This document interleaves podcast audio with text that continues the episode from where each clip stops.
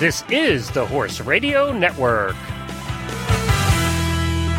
This is episode 139 of the Dressage Radio Show, brought to you with the generous support of Equestrian Collections.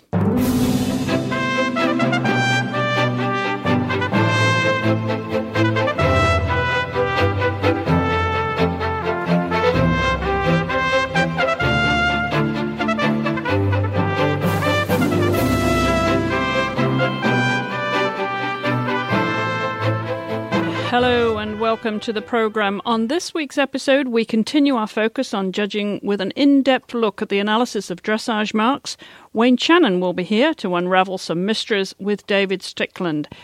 We begin, though, with Horse and Hounds Alice Collins previewing British prospects in this Olympic year right after this commercial break.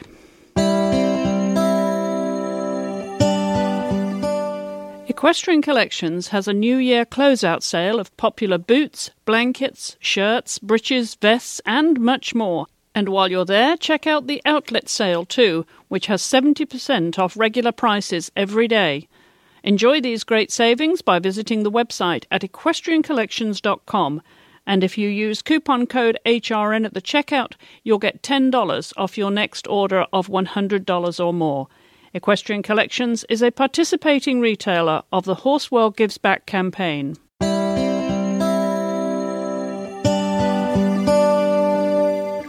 Well, joining me now from London is the Horse and Hound dressage editor, Alice Collins. Alice, welcome back and uh, Happy New Year. And to you, thank you. Nice to have you back. I know it's a quiet time for shows over there. You don't have the luxury of the climate that they have in Florida, but still things are happening, and you're riding high, aren't you, after Olympia last year? It, there must be a great attitude of optimism amongst British dressage right now.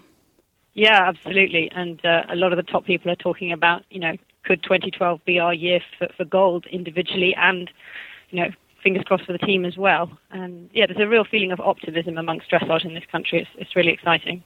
Well, I know there's, as I said, there's not an awful lot happens in the winter. You just got some indoor shows, haven't you? But I'd like to, if you would, uh, give us a sample of what was what we should expect over there at the venues uh, in uh, late winter and early spring, kicking off the season. Well, what happens nationally is that. Um, we have our seasons divided into two uh, the Winter Championships and the Summer Championships. And the qualifying classes for the Summer Championships actually start on the 1st of December. So, on the 1st of December last year, people started to try and get their qualifications. And what happens here is you have to qualify through regional competitions um, to a regional championship. And then the winners and the highest place combinations from the regionals go through to the winters and the summer championships.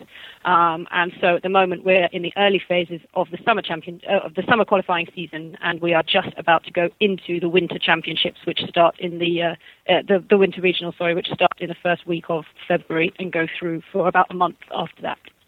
Of course, what British dressage is enjoying now is this incredible resurgence at international level, which has a motivating, motivating effect, doesn't it, throughout the levels? Yeah, absolutely, and people are starting to think that we can do it. And if you work and you get the horses, then uh, then we can be up there with Germany and, and, and with Holland as you know, one of the best nations for dressage in the world. You know, it is extraordinary, given the length of my memory, to see British dressage come around the way it has, Alice. We've talked about this before, but, you know, it is extraordinary to think that, you know, the development of the sport is bringing it up to the level, you know, equal to the event riders, um, you know, because there was always great things expected yeah, and, yeah. and delivered with the eventers. But with the dressage now, to be this competitive and be, be this much, I mean, favourites for a medal, uh, you know, at Olympic level is is extraordinary, isn't it? Yeah, absolutely. I mean, it's all very well, you know, having competitive national championships, but to to be up there now on the world stage as well is so exciting. And I think that, you know, Charlotte's going to give pretty much everybody there in Wellington a run for her money this uh, this January. Well, I want to talk about that, of course. As I mentioned, Florida is really heating up in every way now. All the dressage riders are down there, and we are going to be welcoming both Carl Hester and Charlotte Dujardin for That's the right. the Masters um, at the end of this month. Uh, so let's talk about those two rides because she's riding high off her success in Olympia last year in London. And Carl has a new ride, temporary new ride though. So let's uh, talk about those two. Yeah, that's right. Um, Carl is going to be taking Fiona Bigwood's WEG team horse, Wie Atlantico, uh, over to Florida. It's quite uh, quite bold of him. That'll be the first show that he's done with the horse. Um, I understand that Fiona wanted to sell the horse, and it's been with Patrik Kittel at his yard, uh, but it hasn't sold. So she's now decided to keep him, and Carl's going to keep him ticking over. Um, which I think is an understatement for Carl riding your horse, but uh, um, but uh, I know that you know Fiona's very excited to be pregnant again, and uh, I think she's planning on returning to competition quite soon after she has her baby. So she's given Carl the ride, and he's, uh, you know, taking it literally um, with both hands and going right to the top, isn't he? I mean, there's some serious prize money there if, if he was yeah, successful yeah. over there. I, I, and I know that everybody was quite disappointed that Totilas pulled out of Florida, and I think that the organisers might have had a bit of a flap and got on the phone and, and begged him a bit, and probably gave him some more motivation. Well, I think that that's my understanding from here. They were thinking, well, Charlotte's coming. How can we possibly get Carl to come? So yeah, some carrots. Yeah. Charlotte. Charlotte told me at the end of last year that her and Carl were not going to run together at shows so often because they really value each other's help at shows, and they were getting times that were too close together, and therefore they weren't able to help each other up in, in the warm up.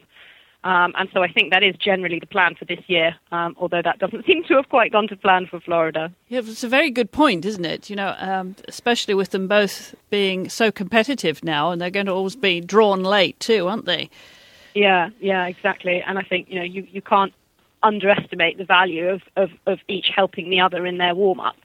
No, quite so. Quite so. Well, it'll be interesting to watch them. I will, of course, be down there to watch the Masters, uh, the CDI five star and the three star in Wellington later this month. Uh, now, let, us talk about Charlotte and, and this horse because uh, obviously she's just just getting better and better, and, and she must be feeling you know a million dollars now, and she may be well be mil- willing winning a million dollars at this rate.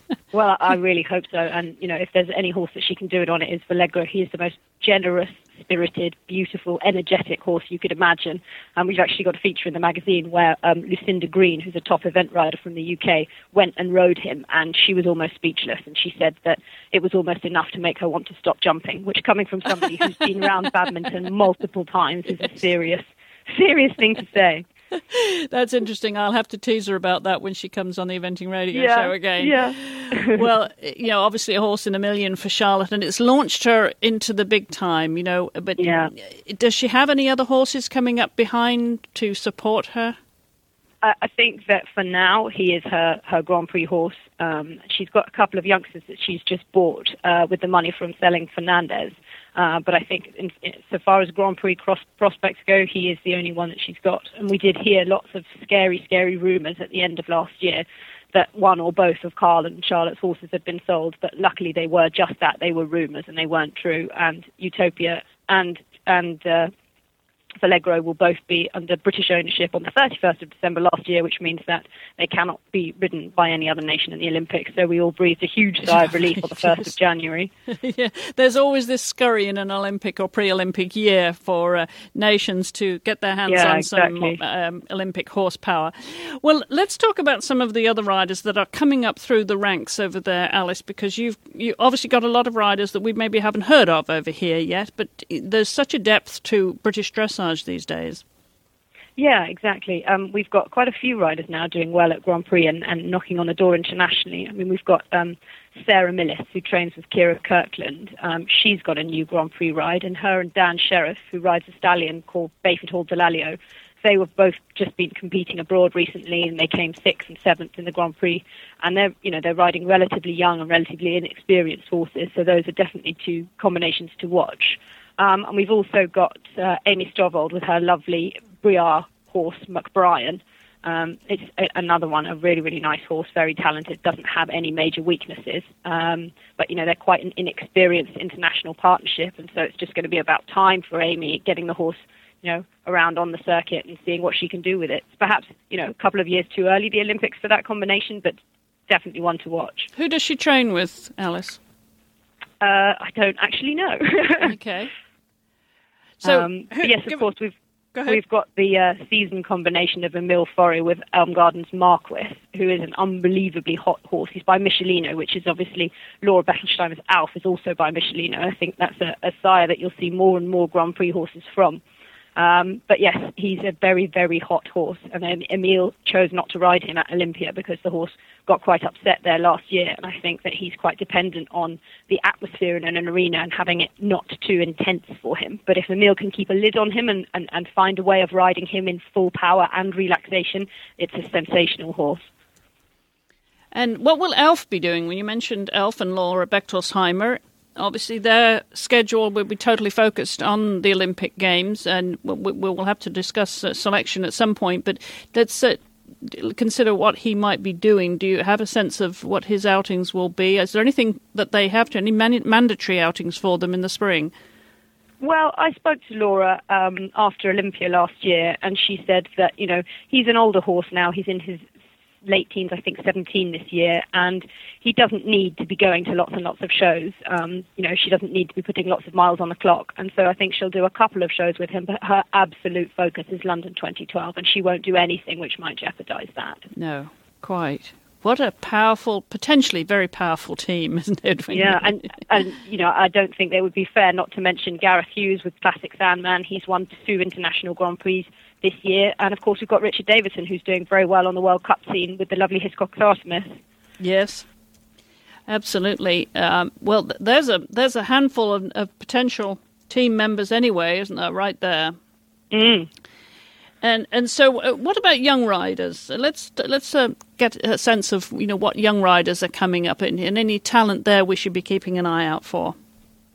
Um, well, Alice Oppenheimer is continuing to do really well. Um, she's just out of Young Riders now, but uh, she's a very talented horse producer. They breed and they breed and produce the horses themselves under the Headmore Stud banner, um, you know, which is pretty impressive. And uh, you know, she's 25 or so, and she's already produced a horse to Grand Prix. Um, although she did, uh, she did actually come off him this week, as she put on her Facebook page. So she wasn't very happy about the start of 2012. But oh dear. she's a very talented rider anyway. And and who else should we be looking out for? Um, Alex Hardwick was also competing abroad recently, and she's got a lovely string of horses. Her and her mother produced them together, and she's another one that's you know really really talented rider, um, and and one to watch because I think that she's going to be competing internationally a lot more, and she's got the horsepower to do it as well. Well, lots of horsepower there and uh, talented riders, and you know I think it, it's just going to get better and better over there, isn't it? It must be really exciting for you in your position, Alice, to be watching dressage at, so closely at this point in its uh, evolution. Yeah, it's wonderful, um, but, but, also exciting for me is I'm the sport horse editor as well, and we've just had the um, British Equestrian Federation uh, awards ceremony for that, and Woodlander Stud very did very very well. Um, and I think that we're all very excited to see Woodlander Farouche come out this year and see what she can do. Um, because up until now she's only competed in age classes, and so I think that there's going to be a point to be proved there to uh, to show that she is really going the right way up the ladder towards Grand Prix. Mm-hmm. Great. Now, where would be the first competitions you would be heading to to cover for Horse and Hound? Um, I think that Lynn is planning on taking her to Vidauban in France um, I don't think she's going to be doing anything in the UK before that. Um, so that'll be early spring. Uh, yeah, my, my, my money's on Farouche. Wherever she goes, whatever she does, my money is on her. I think she's sensational. And and how about you? Where will you be going to cover for Horse and Hound? Um, we haven't actually decided the spring schedules yet. Um, there's quite a lot in, going on internationally, but also you know for us in the UK, the regional championships are important. You know, we have we cater for the grassroots rider as well as top level here, uh, sure. uh, and so you know w- winning a regional championship for somebody can be impor- as important as winning an international Grand Prix for, for a professional rider. And uh, so uh, I like to split my time between the two. Absolutely. Well, we cover it all here on the Dressage Radio Show, of course. Now, will you be coming over to Florida? Does Horse and Hound get to send you over to the sunshine? I'm working on it. Put it that way. well, I think you should. With two British representatives, that that I would have thought justifies it. We'll put a good word in for you, Alice. Thank you. All right. Well, uh, we should mention also that Horse and Hound is now available in digital format on the Horse and Hound's right. website. So you can be reading Horse and Hound as it comes out in England, wherever you are in the world, by uh, joining the the page over there that we'll put a link to that, and uh, you can sign up for subscription for uh, it, hot off the press. Well, hot off the uh, website these days, isn't it? It's marvelous. yeah. I know a lot of uh, a lot of your readers will be glad of that because they won't have to wait for their copy to drop on their doormat. Well, Alice, thank you very much for the update. We'll get you back here next month, and maybe we'll be talking about some uh, English uh, success in the Florida sunshine. I certainly hope so. All right. Thank you so much. All right. Thanks, Chris. Britain's Wayne Channon is the Secretary General of the International Dressage Riders Club, and he joins me now. Wayne, welcome back. Well, thank you very much. It's nice to be back and it's good to have you back because you keep coming up with these wonderful ideas for topics for the show. And this week you've brought along a guest with you, haven't you? Yes, that's uh, David Stickland. David, I've known David for about three years now, and David is uh, one of the most interesting characters in dressage, but not in dressage. Just to give you a little bit of background, David, um, I met about three years ago when um, he talked to me about um, via email about a little article I'd written on dressage judging, and it turned out David was a global expert in statistics. He works at the uh, at CERN in Geneva on the nuclear, the, Large Hadron Collider, the nuclear facility there, on assignment from Princeton. So he really is a real live statistician. And it turns out his wife is very much into dressage and has a dressage yard. His daughters ride dressage, and he knows a lot about it and he became he has become known. He's practically taken over dressage uh, statistics, and in fact is now known as the man who judges the judges. I'm sorry if I've given you a very um, uh, difficult introduction there, but it's it's uh, it's true. You are the man who knows more about what goes on in dressage at the detail level than anybody else, I'd say.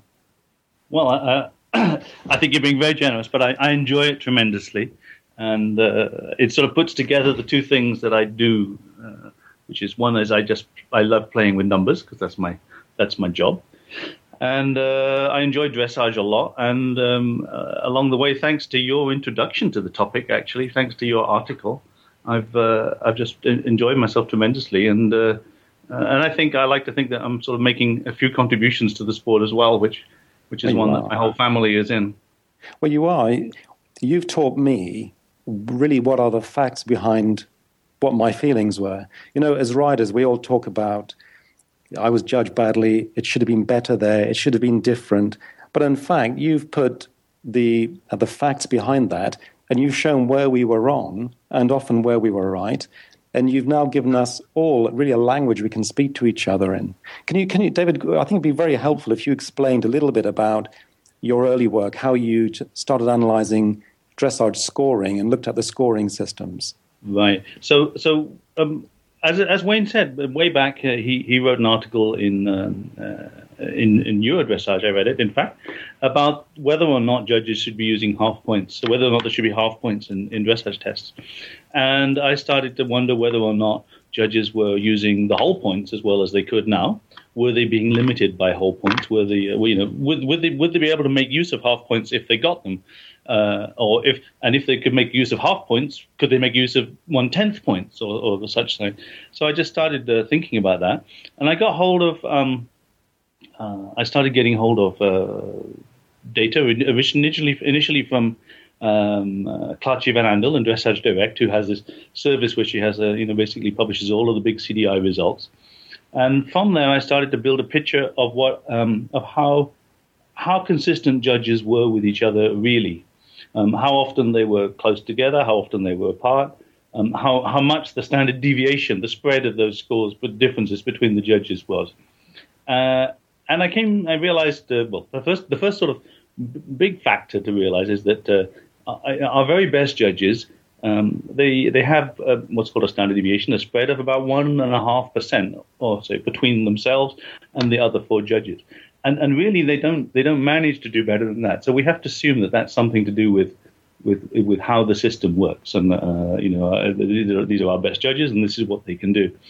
Um, and so a natural, by the way, a natural consequence of the fact that the, about the, the best judges are like one and a half to 1.7 percent consistent with the others means that by the time you put five judges together, the final score has a has a real actually has a precision of about 0.8 percent, 0.9 percent, something like that. And so when when people differ by less than that type of number, it really doesn't mean anything at all. Mm. Um, they're, they're really the got, same score. If you got 68.8, it is the same as having 68. Exactly. Yeah, yeah. Yeah. And so and so of course on the day one one rider will get ranked in one position and one will get ranked in another because they have those two different scores. But um, yeah. uh, since I since I, I like to believe that the important thing is the score and and, uh, and the ranking is just something which drops out of that. Uh, it's also important to realize that there's not much difference between those two numbers. And do you um, find a difference, David, between the, the top judges, what they call five star, or there used to be O judges, and normal judges, you know, the CDI judges, the, the four star judges? Yeah, yeah. The, the, the, there are differences. Um, on, on, average, uh, well, we have to take into account the fact that often the five star judges um, uh, judge a lot of judge some of our best riders uh, and and go to some of the biggest shows. Although they also, of course, go around and, and they go to a lot of other shows as well. Um, undoubtedly, I see that uh, there are judges who are more and less consistent with their colleagues year in year out. I can I can look over.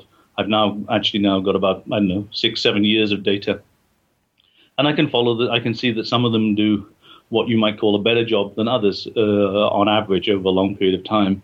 Um, uh, we sort of studied along the way also there are factors like uh, you know where the judge sits is often something that comes up. People say, well, you know, of yes, course, exactly. if I'm sitting on the side, if I'm sitting on the side, I see a different thing from the judge at seat, and and this is absolutely true.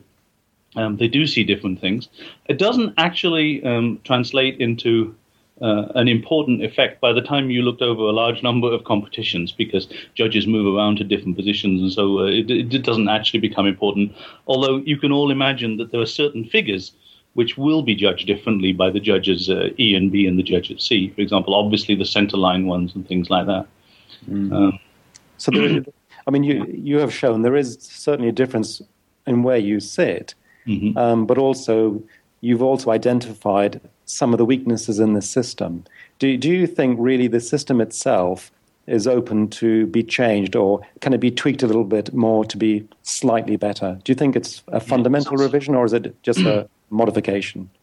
Well, as we, as we all know, um, and probably for very good reason, um, uh, a big sport like this has to move very carefully and very slowly, uh, as is correct. It should not be lurching from one place to another. Um, and so one of the things that we did to study the type of thing you're talking about, looking at different ways of doing judging, was there was this uh, the dressage task force uh, a couple of years ago put together um, a special test event in Aachen, which uh, I think you were you were certainly there. So there were pictures of us yeah. sitting on the stand uh, watching it, and um, in that event. We, try, we we looked at a number of possibilities. We looked at the possibility of using half points, and as you know, of course, half points have come in. Um, uh, uh, I, I, I, think I think they're generally a, a good thing. Um, not everybody agrees, but uh, I, I, from my observation is um, it will take about a year. Actually, with this year's data, we can start to study. We can uh, we have now a whole year's data with half points, and I will now so shortly start to study whether or not it's, it's what sort of changes it, it has made. One of, one of the interesting comments I've heard on half points is I've seen since they've come in, the average scores do seem to have increased. But mm-hmm. a lot of writers said, my scores are even worse than they used to be. And mm-hmm. I thought, well, that's to be expected. If, if some are going to go up, some are going to go down because yeah. if the accuracy is there, you're going to get both directions. It's a fact. Yeah, that's right. That's right. And uh, yeah, that's, that's, that's sort of inevitable. Um, uh, I think that, um, yeah, I, I, as I say, I, I see you, you see that as the year has gone on, judges are more comfortable using the half point scores. At the beginning of the year, the, there were there were whole tests with very few half point scores, and now we see them a lot more. Um, obviously, if if I don't, I don't know if everybody knows it, but basically the average dressage score in a CDI is, is pretty well close to 65%. Mm. Um, and uh, of course, if everybody, if every judge gave everybody 6.5, then they'd get 65%, and it wouldn't really be a sport. It wouldn't be very, uh, very helpful. Um, so we, uh, um, what I what what I'm I my ops my estimate is, but I really want to do the numbers more, is that judges are going basically up by a half point about as often as they go down. I think, in fact, they're more likely to go up than they are to go down. But that's uh, that's really a gut feeling. I haven't been able to prove that yet. Um, uh, and we saw that in the test that event. That, was the, at the test event. We saw that that was the case. Of course, uh, yeah. I'd love to see the results when you get those, David. Yeah, just I'd, I'd like to ask you about your latest your latest venture because I think the work you did up until this point was the foundation for this, but this really is something that I think is going to change the sport. And you've created a company uh, called Global Dressage Analytics, Right. and I know that's in conjunction with World Dressage Masters and uh, Akiko Yamazaki, Yeah. and it has very noble aims. The two Yeah. areas that I've seen you going into are using uh, dressage analytics, analyzing people's tests so you can improve their personal performance. And secondly, at a, a very high level, using it to choose Olympic teams or major championship teams. Could you just give a little bit of background to that? Sure. Yeah. So this is sort of a, a direct follow-on. As, as I as I've done my as I've been studying dressage along the way. Um, uh, as initially I, I came at it trying to understand how well the judges were doing, uh, and uh, along the way, you know, we, we I suddenly have I think we found different different ways that can be improved in judging. But um, what I saw mm, as importantly as the differences between the judges was the fact that they were often very consistent and very coherent, and that um, as I started to look over a period of a year or so, I could see in individual riders as we start to study the individual figure scores, you see that uh, I can track whether a rider is getting better or getting worse at a particular, you know, at a particular, at a particular figure or figure type, should we say, passage, piaffe, whatever. Um, and so you can start to see these patterns. And uh, by the time you take the average of the judges, um, these patterns start to come out quite clearly. Um, and uh, uh, and I can see, you know, I can clearly see people getting better and worse. And so I started to think, how can we use this? And I, I um, as I say, we put together, we discussed. Uh, so two years ago, I got approached by Akiko Yamazaki after I gave a talk at the Global Dressage Forum, and uh, she said she came to me to to see uh, what could be done. Was there anything that we could learn from my analysis that could help um, her and Steffen Peters in the preparation for the uh, for the World Equestrian Games? And so uh, what we did was we went back and collected all of his uh, scores that we could find and all of the all of the public scores that we could find of the of his obvious competitors, and uh, we started to try to understand how he compared and where where were his strengths and where were his weaknesses in comparison with the other riders. And this was really this was not done with a fancy program. This was done with lots of Excel and spreadsheets and bits of paper and pencil and fine. And so uh, as we did that, uh, I realized that. The critical thing, the critical thing for, for Steffen, which which sorry, I think I think in retrospect some people had seen was was that the pirouettes were not the strongest thing for for for Steffen for Ravel. And uh, uh, in the freestyle, of course, the pirouettes there are two. There are two. There's a left and a right. They come with double coefficients. They also add into the degree of difficulty because you, you sort of have to do double pirouettes. Uh, and so they they come in with an overall weight of about five or so, or maybe more, five to six. So they're by far the most important figure, and they were the one which is having the most trouble with. And uh, we went through this, and it took me it took me quite a while to con- to show to convince. Sorry, uh, um, to convince Steffen that uh, that this was indeed the problem. But then he, he got to realize, and he understood it, understood it understood it very carefully, and uh, clearly rather. And so uh, what he did, he then did, went away and did all the work, and he really he took his pirouettes uh, uh, in a period of about uh, seven months, eight months. He took them up by about uh, one and a half percent each pirouette, uh, one and a half points. I mean, sorry, uh, which by the time you throw in a factor, a coefficient of five or more, is a really big, uh, you know, makes a big difference on his final score. What's the difference between a bronze and a gold? exactly. And so that was uh, that was uh, that was that was that was fun, and that caused me to sit back and think, well, if I can if we can do this for Steffen, uh, what about other people? So I then turned. In fact, I had then already turned to look at my own um, the other end of the spectrum. My, my youngest daughter, who was uh, then uh, twelve, and still is twelve actually.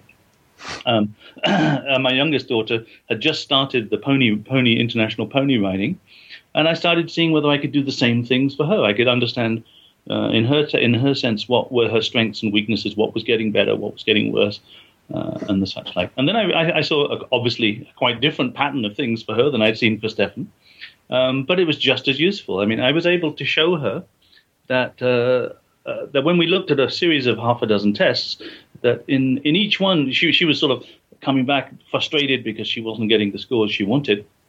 But in fact, I showed her that in each one, it was a different thing that wasn't working properly.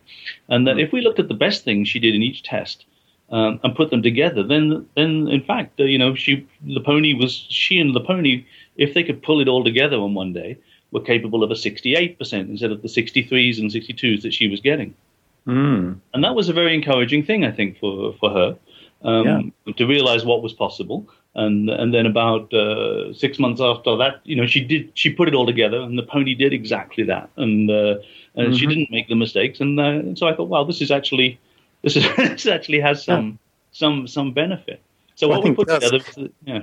I was talk, just to throw in. I was speaking to Dane Rawlins today, who I know you met last week at the yeah. show in Drachten, yeah. and he said exactly the same thing, but in the opposite way. He comes back from a show. Dane, by the way, is the uh, an international dressage rider competing for Ireland and runs Hickstead, the international CDI five star at Hickstead, England. And he said that he gets really focused on whatever went wrong in his last test.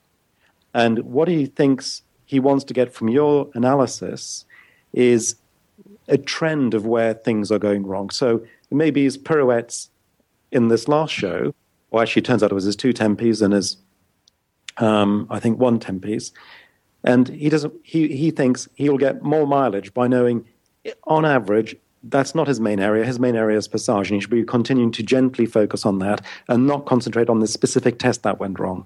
Right, right. And so this is what we've done now. So we put together, um, I say, following up with these ideas with uh, my daughter and with Steffen, we put together this company, Global Dressage Analytics. We're going to make a launch of our of our website. Um, in fact, in Florida at the uh, at the at the big CDI five star just coming up in a couple of weeks' time, uh, and with the with basically with that software, you can uh, you can look at your history, you can see where you're going, and but then there are neat, I think, neat tools which allow you to simulate what will happen in the future. Um, mm. So you can see, uh, you can you you've got a, a, a, representation on the screen which shows you what you've got in the past.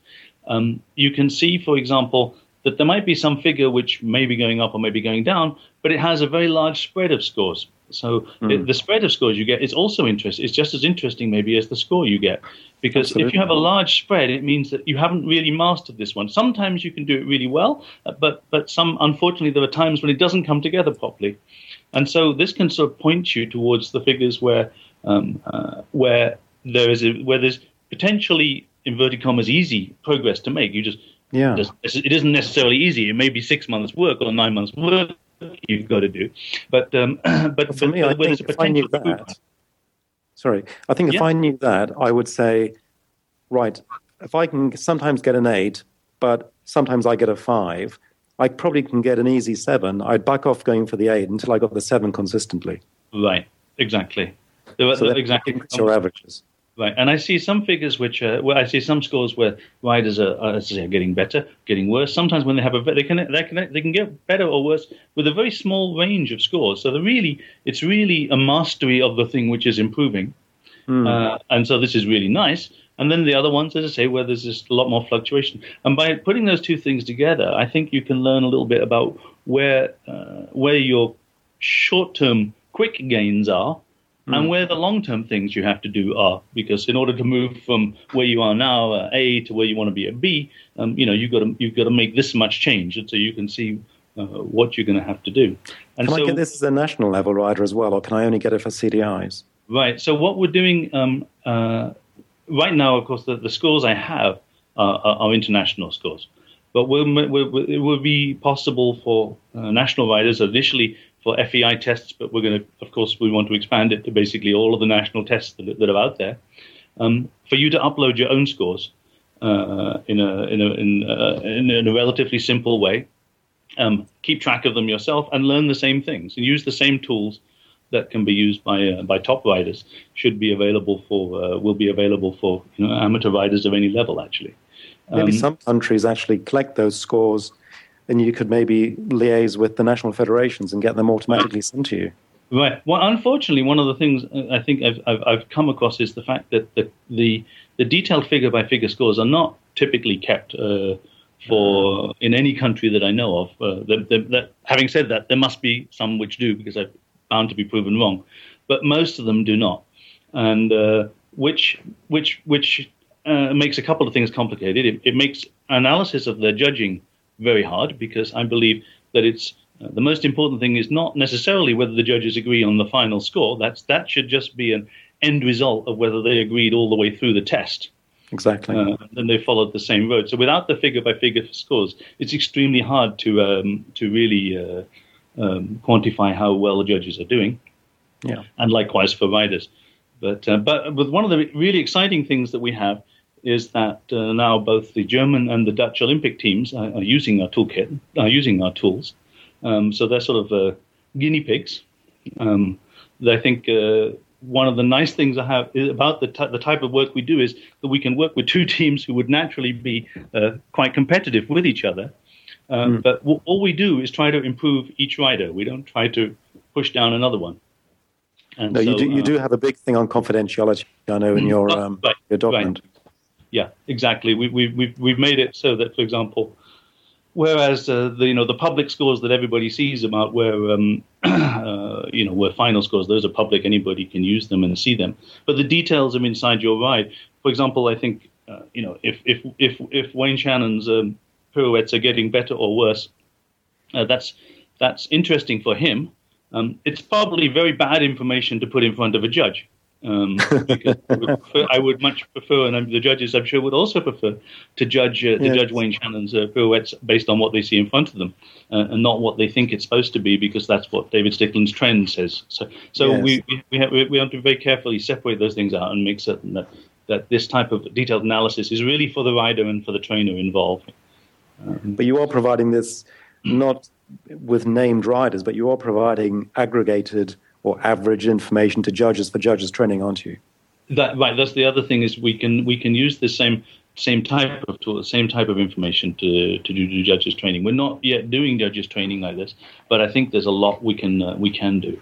Uh, one of the things I to like to do is to tie video in with these things as well, so that we can uh, start to um, so that, for example, you could uh, you could go back and look at all of the pirouettes that scored a nine or a seven or a four last year, and uh, and learn a little bit about what your colleagues thought about how to judge those type of things.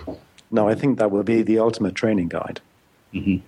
And if you get trainers to buy into that and riders to buy into that, you could actually say, these are the videos, th- with permission from the riders, of course, because as you say, you don't highlight it. Right. The um, can we all agree that this pirouette is a nine and for these reasons? Because that's the one thing this sport really doesn't have. We don't have a um, a standard which is defined by video and agreed by everyone. Right, exactly. and uh, yeah. So those are the exciting things we're doing at the moment. As I say, um, in end of January we'll make an initial release, and sometime in February it should be possible for basically any CDI rider to log in and and, and uh, get an account and look at their own start to look at their own details. And is there a cost uh, for this? Um, there will be initially initial um, initial signups. Will you know will give people a sort of a a free period to try to understand whether or not it makes sense for them and it's right. useful for them. So we'll give people an easy way in. I hope. Obviously, the, the big national Olympic teams are, are, are, are paying for this. It's not a it's not it, it, takes some effort to put together, and we've got a lot more things we want to do. Actually, we've got a lot more ideas still to come. Um, so we have to cover so our expenses. But, this uh, could be the first year that Olympic teams are selected using professional data analysis tools. Um, I hope so. Yeah, I hope I hope that's what happens. Um, well, I hope because I don't think Britain is using this, at least not at this moment. Yeah. I hope that the silver and the bronze medalists can do that, but the gold don't. yeah. yes. Well, it depends, of course. Yeah. At the moment, yeah, Britain looks just uh, looks in a very nice position for the gold, and so. Uh, but, yeah, but uh, my view is, and if Britain is listening, then, um, and I would certainly push this to them, this is something that I think Britain has to be at the forefront of. We have to take advantage of these things. And the information that we will get, not only to help selectors, but to help individual riders improve their average score, it's gold dust. We have to invest in this. It's peanuts. The cost of doing it is peanuts compared to the return. I, I, I think so too. And obviously, I have an interest in saying that, but I think it's true. Um, one of the um, uh, sorry, I lost my thread. Go ahead. Yeah. Yeah. Well, I think that's it. I think I'm I'm very impressed, and I, I like this whole idea. I think it's nice that we have um, an objective way of measuring what we do, not only for riders but also for the judges, because I think I know all the judges who've seen this approach like it. They like the ability to understand how they do and where they fit in and what they're good at and what they're not good at. Um, I think trainers are starting to see that this is a very good thing for them. I know you've got the Dutch uh, team and the German teams. Um, I think the more you present this, the better it is. I know you've presented at the Global Dressage Forum twice now. Yeah. Both times you've been received very well. It, it is the future. I would like to see, if, if I have a personal wish list, would be that the next step is you get involved in developing a code of points to the point that we can do it. And it's something that the sport really does have to, t- does have to take that next step. And ultimately, that will lead, I think, to a different way of judging. Right. Uh, maybe one of the future peoples that uh, Chris can have on her show is Dane himself. And he's been doing some interesting work on, on that as well, actually, trying to understand. Without the code of points, um, yes. Uh, you know, we've been through that. You and I have been through this many times. We discussed it at the Global Dressage Forum. Obviously, when we when we came with a with a, a, proposal for a different way of doing it, we are decomposing the the figures into different marks. The world wasn't should we say the world wasn't ready for that yet? No. uh, um, a long way from being ready maybe for it. they won't ever be, but that was a it was an approach to the problem. Yeah. Um, there are, as you say, you know, something something like forty something ways to get a seven, you know, in a, in a passage, yeah. And uh, uh, it's very hard to imagine. Uh, of course, a judge does not calculate that, that tree and work out that in that way. They get there by other routes, um, and sometimes those other routes can introduce um, uh, inadvertently biases because uh, you know because uh, because they can be. I use the word bias and it's not in a negative sense, but, but in the sense that I don't mean I don't mean a deliberate bias. Yeah, I, mean, I think people. Which Inga, Inga, Wolf, Inga Wolframm uh, was recently on Dressage Radio, so people who listen to that particular show will know what dressage biases are. And it's the natural biases that come because we're human. Yeah. And they're not personal, they're not uh, any kind of uh, corruption. It is just that humans, we have certain natural biases. Yeah. And uh, uh, one of one of my, my biggest one of my big uh, hang-ups at the moment is the collective marks. These are the things that, ah. that, I find I find uh, I, I, believe that collective marks tend to get applied twice. Okay. Yes. Uh, once when the right this is now my gut feeling. I can't prove this with numbers, but when when the riders go in, there's already a collective mark. Mm in the judge's head. It can't help it. Uh, and that's what Inga would say. Some sort of one of the bi- one of the sources of uh, sort of bias that happens. And then, of course, at the end, they get the actual collective marks assigned to their score. Yes. Um, well, it, it's a it's a logical nonsense. You, you when you judge a test, and there are 36 movements in a test, or whatever number there are, and you give a specific mark, mark for each of them, and then you take a view at the end on four separate marks, which are meant to be the average of what you just judged the right. computer can do that far more quickly and accurately.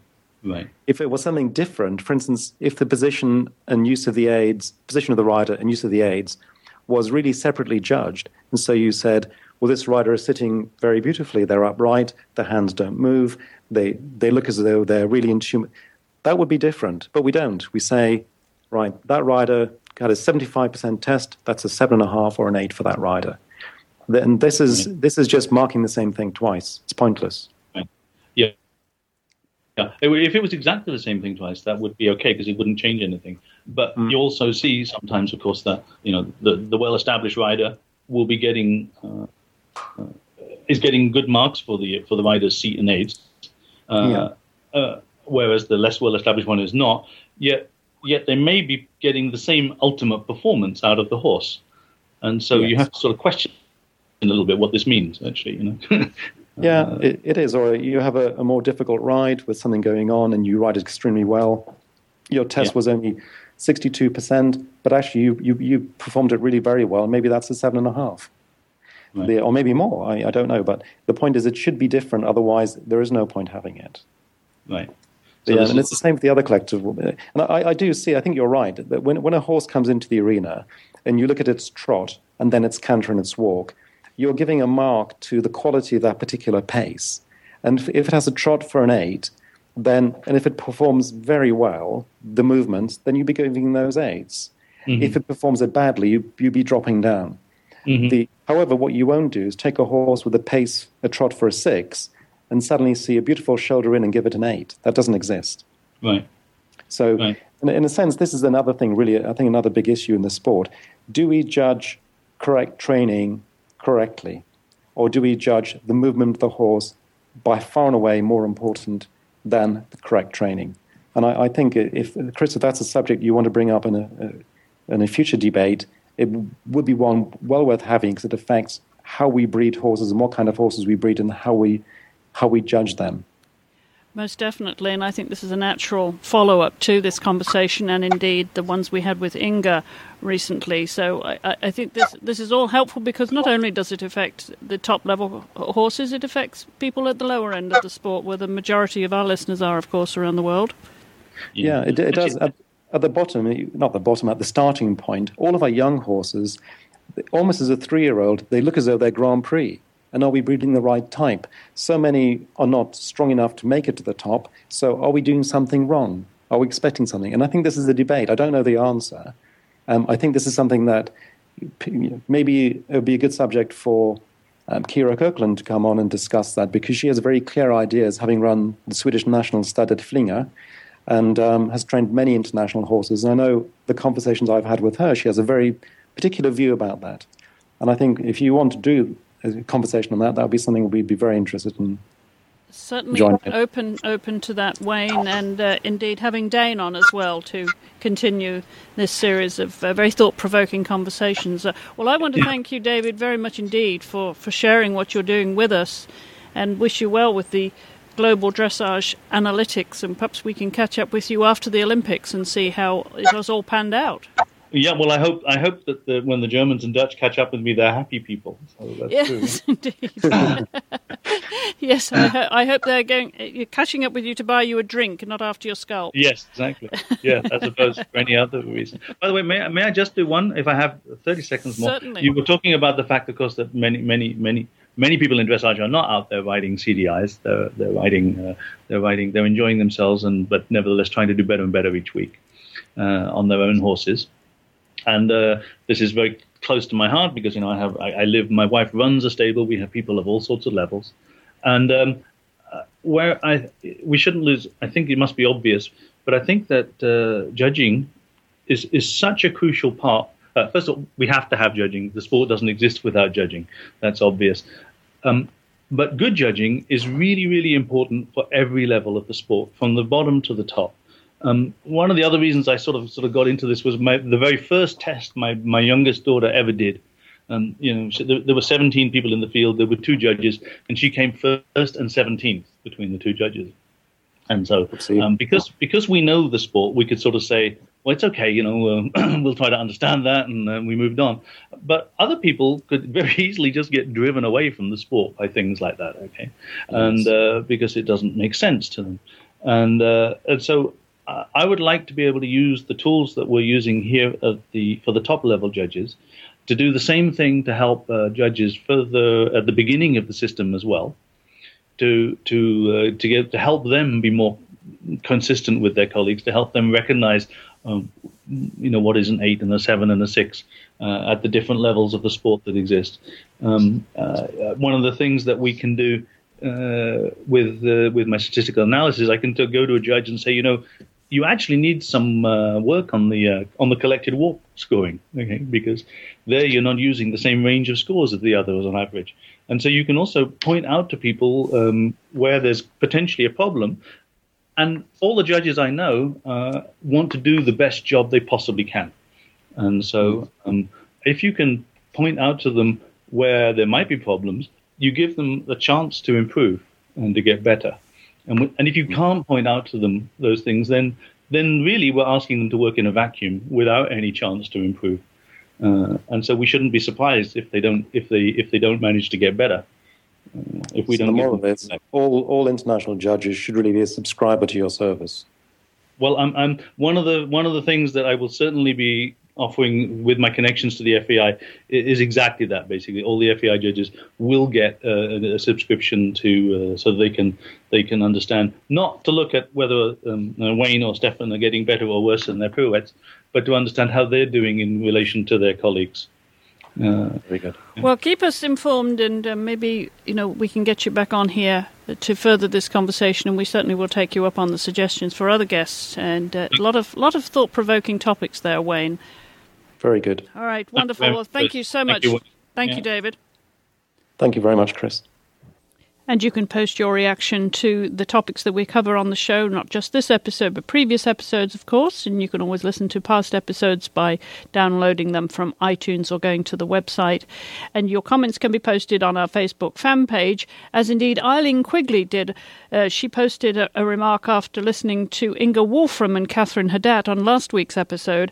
And she said, as a psychology major and dressage rider, this show just opened a whole new door for me. Thank you. So, thank Thank you, Eileen, for leaving your comments there. Always love to hear from you and your reaction to the topics that we cover here on the show. Our show notes, as always, are at dressageradio.com and the links to the guests and also to other shows here on the Horse Radio Network. I'm going to be heading to Wellington, Florida now to cover the World Dressage Masters and the CDI three star. We're going to catch up with some of the regulars here on the Dressage Radio Show Heather Blitz, JJ Tate, Debbie McDonald, and lots, lots more who will be there this week and next, and I will also be hosting some shows from down there too. That's it for this week. I'm Chris Stafford. Thank you for listening.